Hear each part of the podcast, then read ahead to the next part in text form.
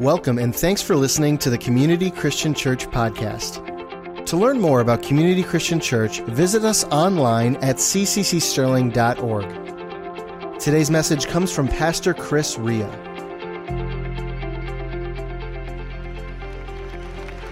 Good morning, everyone. It's great to see you here in person, or if you're watching at home online. I want to start this morning with a question Does anyone out there like watching home renovation shows on TV? Like Fixer Upper, the whole Chip and Joanna Gaines thing? My wife and I like to watch these. Well, let's be honest, she likes to watch it, and then I kind of hang out in the background. Now I'm getting closer and closer and starting to watch these shows with her a little bit more. But what I love about shows like Fixer Upper or home renovations is you have a couple looking for their dream home, right? They want to renovate a house. And so uh, Chip and Joanna Gaines would take them to several different houses. And when you see the houses that, that they want to buy, you look at them and, and they don't look like much. They look like they're falling apart. They're old. They're not in style. They're outdated. And so, what Chip and Joanna Gaines would do is they'd show the couple what the home could look like if they renovated it. They do a whole mock up on a computer screen and they'll show them, hey, this is what the house could look like. And then the couple, what they would do is they would go and they'd pick one of these houses and they'd start the renovation. They'd start by demoing the old house, right? They're, they're getting in and they're, they're taking everything down in the house. And then they're starting to, you know, do some different things in the home. And before you know it, every time they run into some kind of problem. Makes for good TV, right? They run into some kind of problem oh man, there's a crack in the foundation we didn't know about. There's something in the roof. There's something, there's mold behind the walls. And now I don't know if we're going to be able to do what we wanted to do. And it's going to cost more money. And we're going to have to get creative and figure it out. But then by the end, they figure it out they have this big unveiling of the home. And when the couple walks in, they're so shocked by the transformation and the renovation. Sometimes there's tears in their eyes, and it's this beautiful, amazing moment that everyone celebrates. But it is amazing to see what something used to look like. It goes through a process of transformation and then it comes out looking completely different. In the story of Ezra and Nehemiah, this is basically what's happening throughout this story. It's a story about something that was broken, burnt down, completely destroyed, and a group of people going to fix it, to renovate it, to roll up their sleeves, and to get the job done and make it look good again. But in this story, you face all kinds of opposition and all kinds of different things that pop up along the way that threaten their ability to actually rebuild this broken and destroyed city of Jerusalem. It really is a great story. And today, what I want to do is I want to look at one of the characters in the story. His name is Zerubbabel. Can you say that with me? Zerubbabel.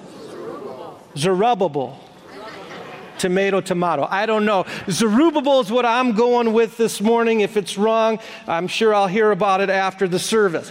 But Zerubbabel, we're talking about him. And he begins to lead a group of people back to Jerusalem. That's his job. He wants to lead a group of people back to the city of Jerusalem and on their way there, they're singing, they're dancing, they're praising, they're excited to begin the process of rebuilding the altar and the temple. That was the first job of Zerubbabel. He wanted to rebuild an altar so that they could begin to sacrifice again. And then he wanted to rebuild the temple so that they'd have a place to worship God and a place for God's presence to dwell. And so Zerubbabel, he's excited because this trip back to Jerusalem, it symbolizes a huge prophetic promise by God. Pastor Tony talked about that a little bit last week. And this story is prophecy unfolding before their eyes. That's the coolest part about this story is it was prophesied that this would happen and it's beginning to happen. And there wasn't just a prophecy that God's people would go back to Jerusalem, but there was a prophecy that they would rebuild, that, would usher in the messianic king from the line of David, is also in that prophecy, and that God's presence would dwell in the new temple he would be there with them. So, this is the prophetic process or promise that they believe they're ushering into by moving back into this city. They really believed that because they move back, they renovate, they are going to experience God's presence, and the Messianic King is going to make his way into the world.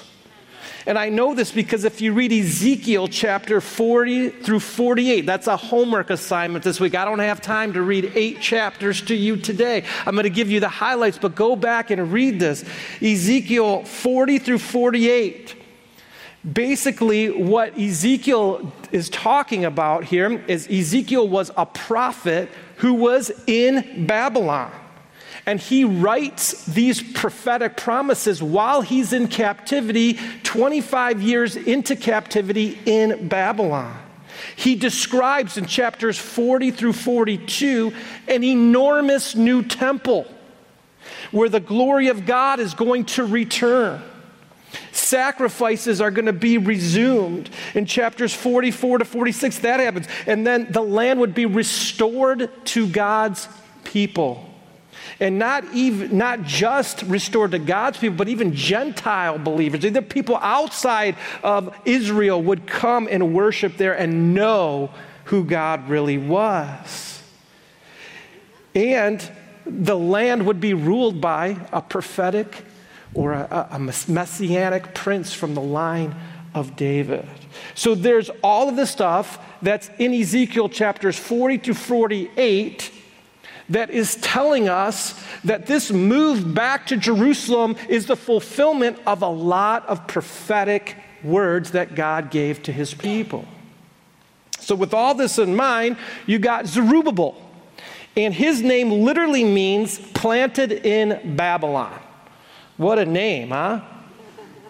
I was born in Madison Heights. I'm glad you didn't name me born in Madison or planted in Madison Heights. Yeah, I don't, I don't love that, but he represents the generation of people that was actually born in Babylon. That's what Zerubbabel represents. And his main goal, like I said earlier, was to rebuild the temple and to restore the sacrifice, the sacrificial system, so that they could give praise and sacrifice to God and rebuild and worship God in the temple. So, with that said, I want to look at a verse in Ezra chapter 3, verse 2. It says this Then Joshua and his fellow priests and Zerubbabel and his associates began to build the altar of God of Israel to sacrifice burnt offerings on it, in accordance with what was written in the law of Moses, the man of God. I know I didn't say the fathers' names. I didn't want to botch them, okay? It's in the scripture, I know. So now what you have is you have Zerubbabel and you have Joshua. This is very important to understand why they mention both of these people because for the first time now back in Jerusalem is you have a descendant from the line of Judah. This is Zerubbabel. He could be king or governor of the land. And then you have a legitimate descendant of Aaron, the priests. So you have someone who could rule the land and be king from the line of Judah, and you have someone from the line of Aaron who could take on the priestly duties. So they put leadership in place the same way it was years ago in the original temple. And so what they began to do is they began to start to rebuild this altar. And in order to help you understand the significance of this, I'm going to have to nerd out for about the next five to seven minutes, okay? I'm going to have to tell you some, some things and explain some things to you that you may not know. I learned a lot when I was researching this, but it's really important when you're reading the Old Testament to do some digging. Because if you're not careful, we're Gentile believers. We're not Jewish, we're not Israelites. And if you're not careful, you read something in the Old Testament and you go, that is crazy. How can I believe that was God, or what was God doing, or what was He thinking, or what is this all about? So it's important that we understand the context of everything that we read in the Old Testament and how it points to Jesus. God had a plan for Jesus way back in the garden in the book of Genesis. In the whole Old Testament, it's, he's starting to unveil a plan and point to a Messiah. That was his plan from the beginning. And so when we read the Old Covenant or the Old Testament, we got to look at it and do some digging so we can understand it more. So hang in there with me for the next few minutes. If you look through history, the reason why you had to build the altar and the temple is because this is what Moses did when he led the people out of Egypt. God's people were enslaved in Egypt. God says Moses sends Moses, Moses leads those people out of Egypt. And in chapter 14 of the book of Exodus, they come out of Egypt and they began a 50 day journey to Mount Sinai. Okay, when they get to Mount Sinai, God literally gives them the Ten Commandments. Audibly gives them to Moses. The people hear God's voice. He gives them these commandments. In Exodus 19 and 20, God gives them a few more laws. He gives them instructions on how to build an altar to sacrifice. Then in chapters 22 and 23 and 24, they make their covenant with God. It's called the Mosaic covenant. And they sacrifice an animal, and they all agree to be part of this Mosaic covenant, to follow it under the penalty of death. We're going to follow the law of Moses, the Ten Commandments, the law God gave us. We're going to sacrifice on this altar. We're going to do everything by the book. And if we don't obey it, we agree it will cost us our lives. So this is that's where it all started. And so what we see in Ezra chapter 3 is Zerubbabel begins with the altar. And the reason they built the altar before the tabernacle, before the temple, was it, it would take a long time to build that temple. And they wanted to be able to make sacrifices right away. So they needed a sacrificial system, so they built the altar. And so the altar came first, then the house of God. That's how Moses did it. He had, uh, he built an altar, then he had a, what's called the tent of meeting where God's presence dwelled. That's how Solomon did it, and now this is how Zerubbabel is doing it. It also says, hang in there with me. I know I'm going around, but this is going to be good if you, if you hang in. It says they observed the Feast of Tabernacles. That's what the Bible says in Ezra chapter 3. Now, this is fitting because God commanded his people to celebrate seven festivals. These festivals weren't without meaning. God doesn't do anything without meaning. There were four festivals in the spring, and there were three in the fall. The four in the spring were foreshadowing the first coming of Jesus Christ, and the three in the fall foreshadows the second coming of Jesus Christ. So the Feast of Tabernacles is the last feast of those seven, and it's an eight day festival. I know it's confusing. Seven, eight day festival. So at the Feast of Tabernacles, basically what the people would do is they would leave their houses and they would make tents and they would live for eight days in these tents.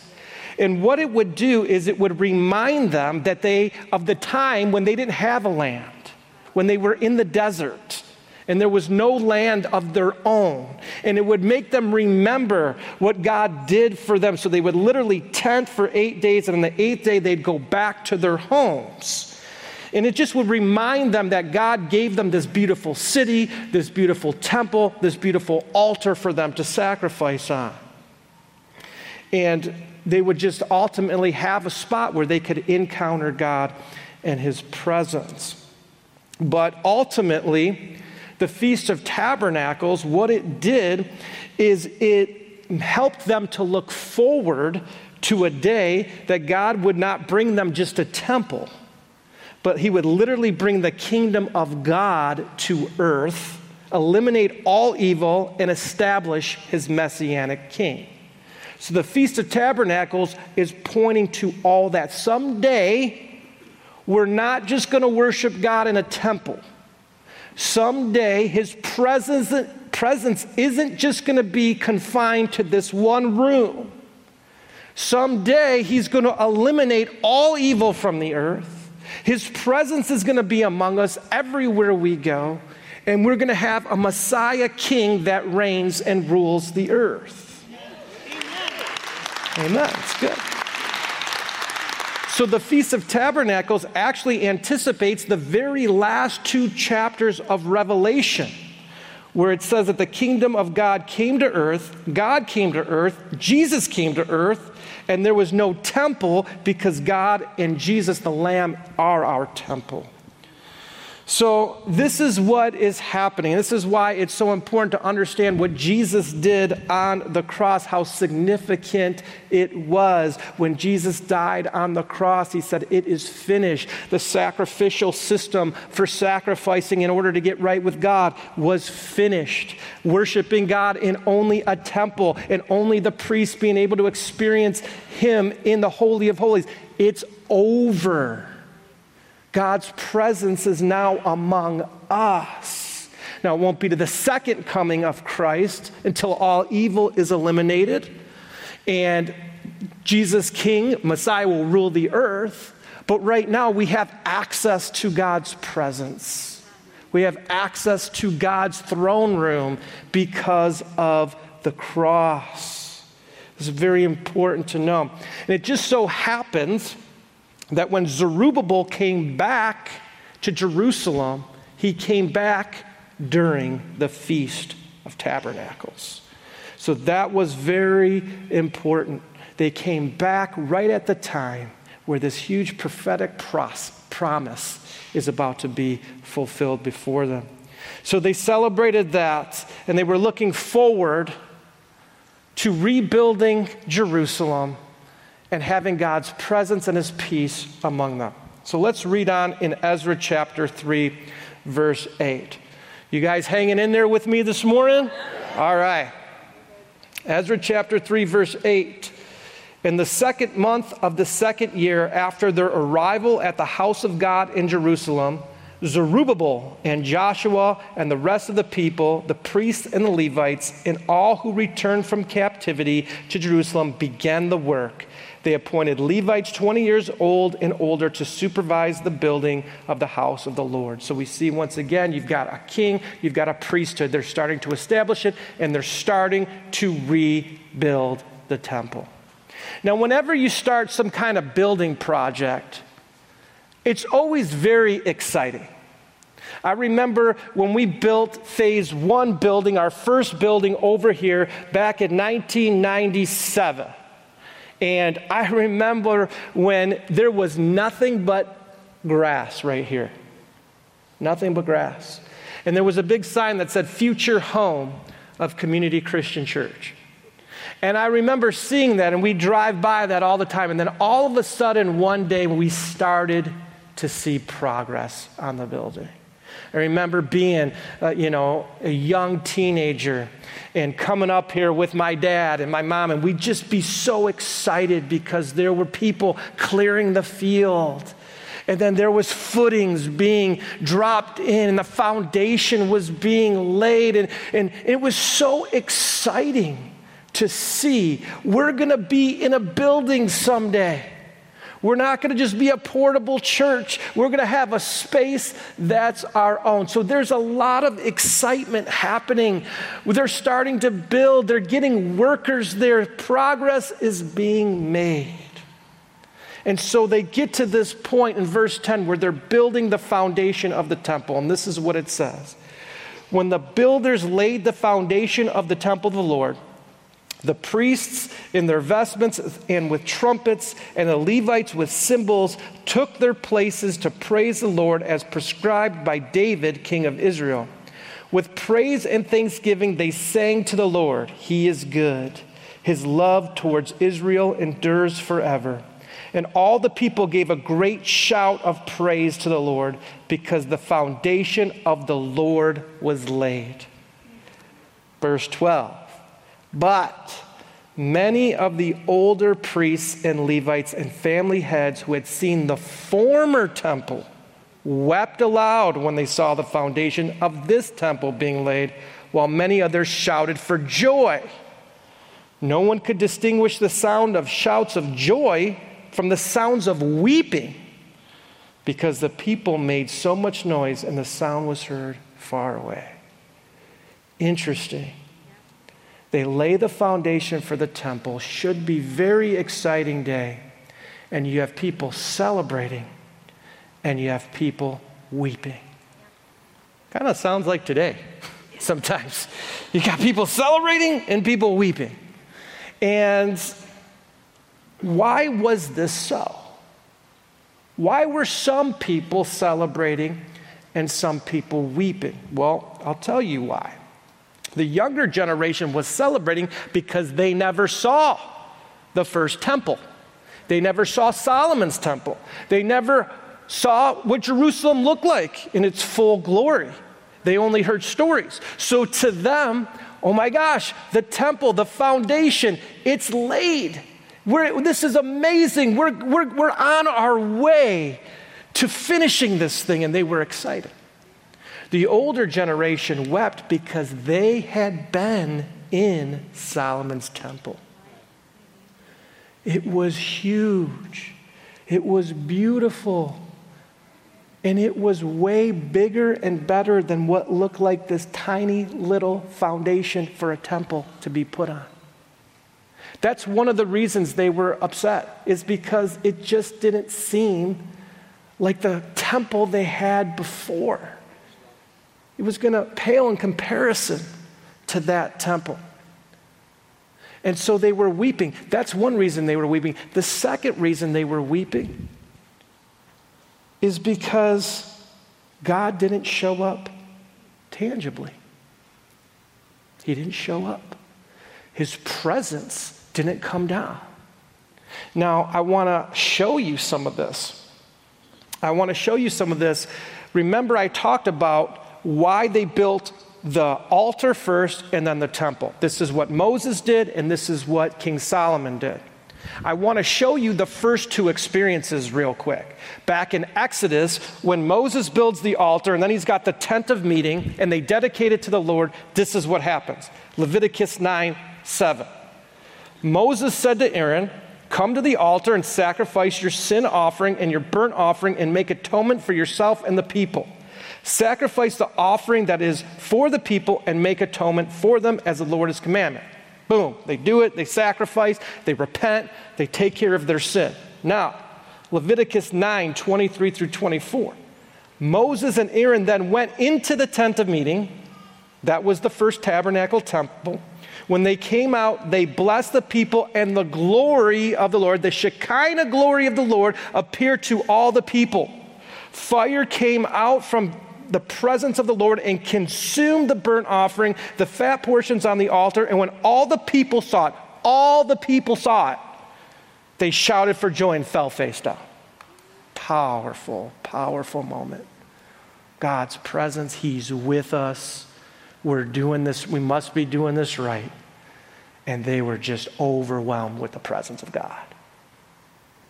Let's look at the experience of Solomon. Solomon, he's building the actual temple. So what does he do? He builds an altar first, and then he builds the temple. Let's read about it. 1 Kings chapter 8, 3.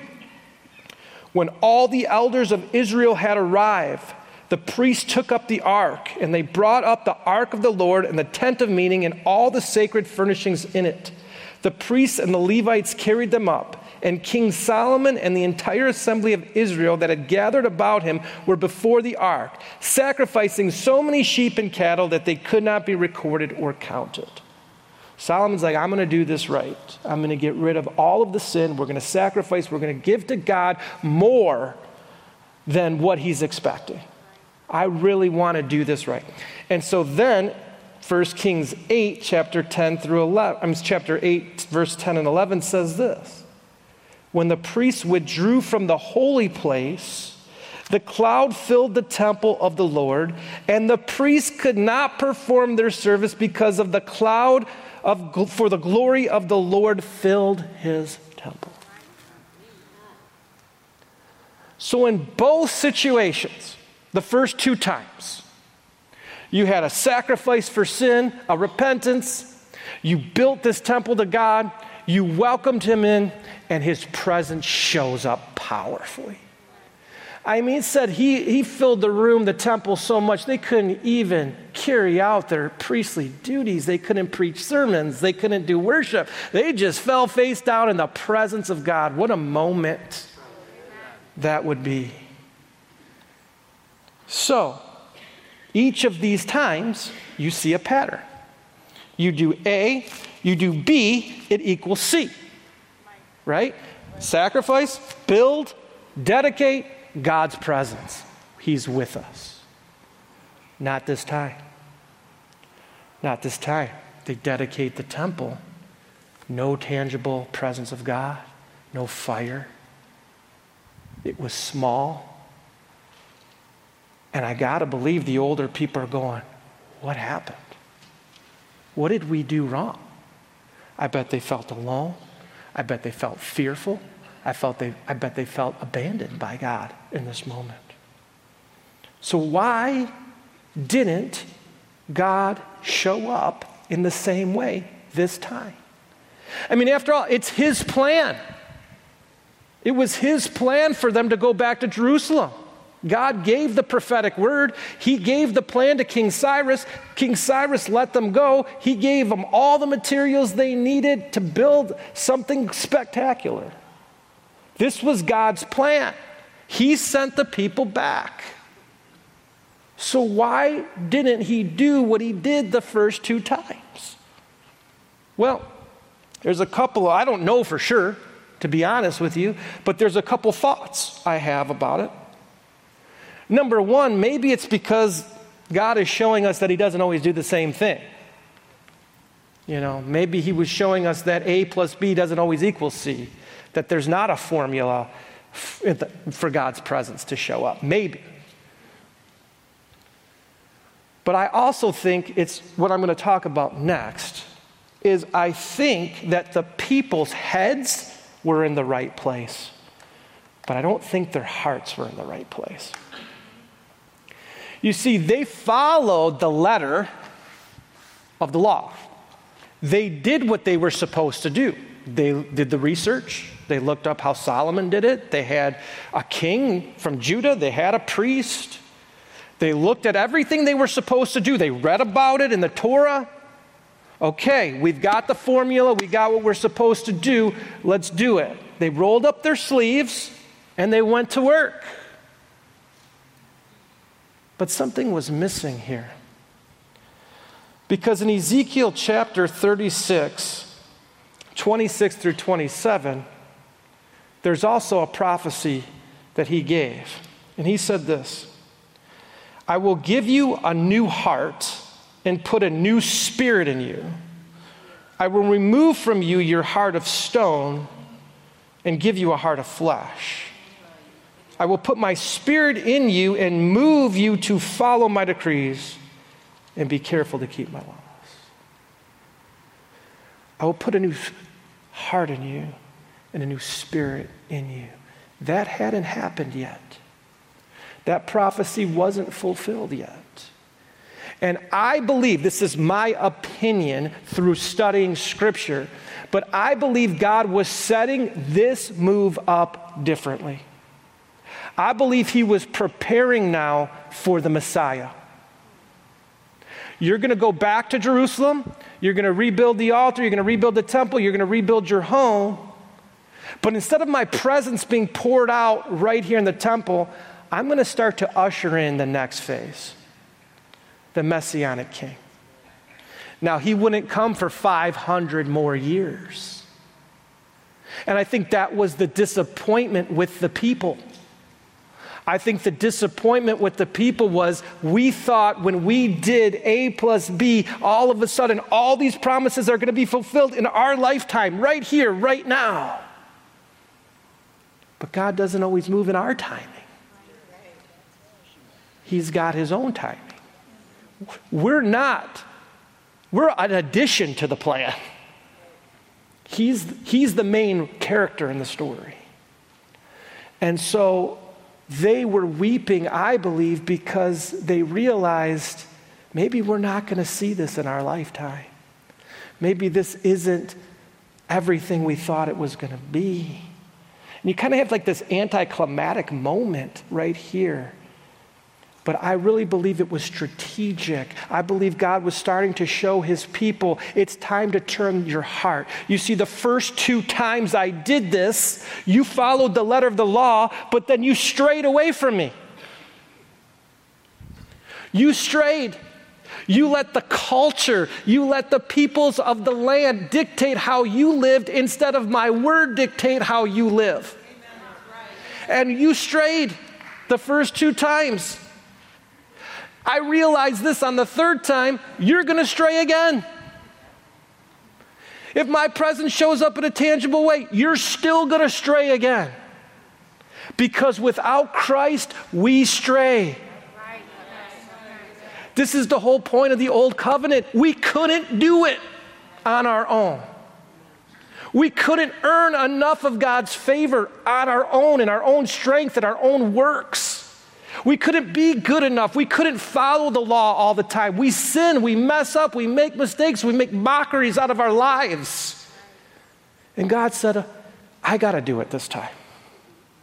I got to once and for all send my son to this earth to remove all the barriers, to remove the curtain that's in the way, to remove the veil, to remove all of these things that keep my people from me. I got to remove their sin nature altogether. I got to make them a new creation. And the only way we become a new creation is by kneeling at the foot of that cross and giving our lives to Christ. I got to be a new creation. This old way isn't working we will never be able to follow every letter of the law. That's why everywhere you look in our country and around the world, you hear of people failing and messing up.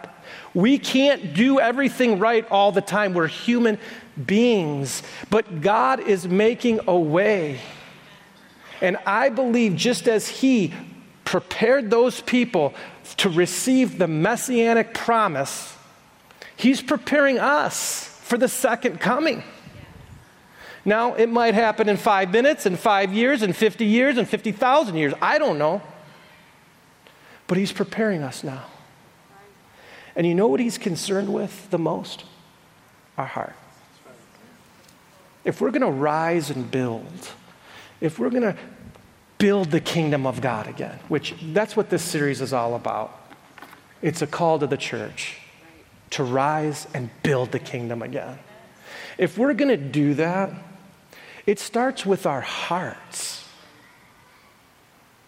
It starts with getting our heart in the right place. God said, I will put my spirit in you. Let's read it again in Ezekiel. I will give you a new heart and put a new spirit in you. I will remove from you a heart of stone and give you a heart of flesh. The only way the only way we can remove our heart of stone is if we are walking by the fruit of the Spirit in our lives. That's the only way. You see, it's not just about knowing Scripture. If you look at any character in the Bible, they knew Scripture.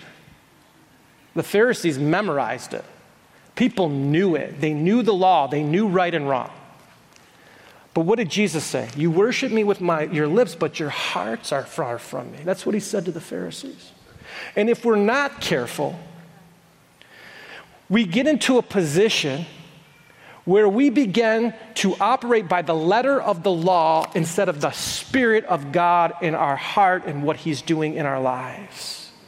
And I think this is a season. It's very easy to get angry by what's happening in our world, to get this indignation up inside of us, to get angry, to want to lash out, to want to fight. And I find myself asking these questions. You know, like, God, what are we supposed to do right now? Is it a season to love more or to fight more? Do you want us to embrace what's happening or do you want us to fight it? Do you want us to roll up our sleeves and go to work and try to reverse everything that's happening in our country and in our society and try to take control? What do you want in this season, God? This is the question. I've been crying out to God for an answer to this. I really want to know. And I believe God is saying, Give me your heart and don't worry about the rest. Give me your heart. Don't just operate by the letter of the law, but go back and let the word of God go from your head to your heart. Seek my face for my heart, for my people and the people of the world. Trust me and let me go to work. Let me go to work. That's what I believe. And I'm not saying we can't stand up for what we think is right or wrong. I, that's not what I'm saying. I'm saying we're not going to win the battle with a fight. Just like Zerubbabel, he could build the temple, he did everything. He built the temple. Where was God? God's presence wasn't there. It was his plan, but his presence wasn't there. And sometimes we think we're doing the right thing, and God's like, I'm not in that. That's not what I'm doing. But we think it's right by some interpretation of something we've read. So I believe it's a season we need to, the people of God, this is what we need to do. We need to get on our knees like this. And we need to pray and seek God like we've never had before. And we got to say, God, I want your heart. I want your wisdom. I want your spirit. I want you more than anything in my life. I want you more than it all. And I want you to give me wisdom to know how to operate in your spirit in this season. Let's, let's, let's bow our heads for prayer.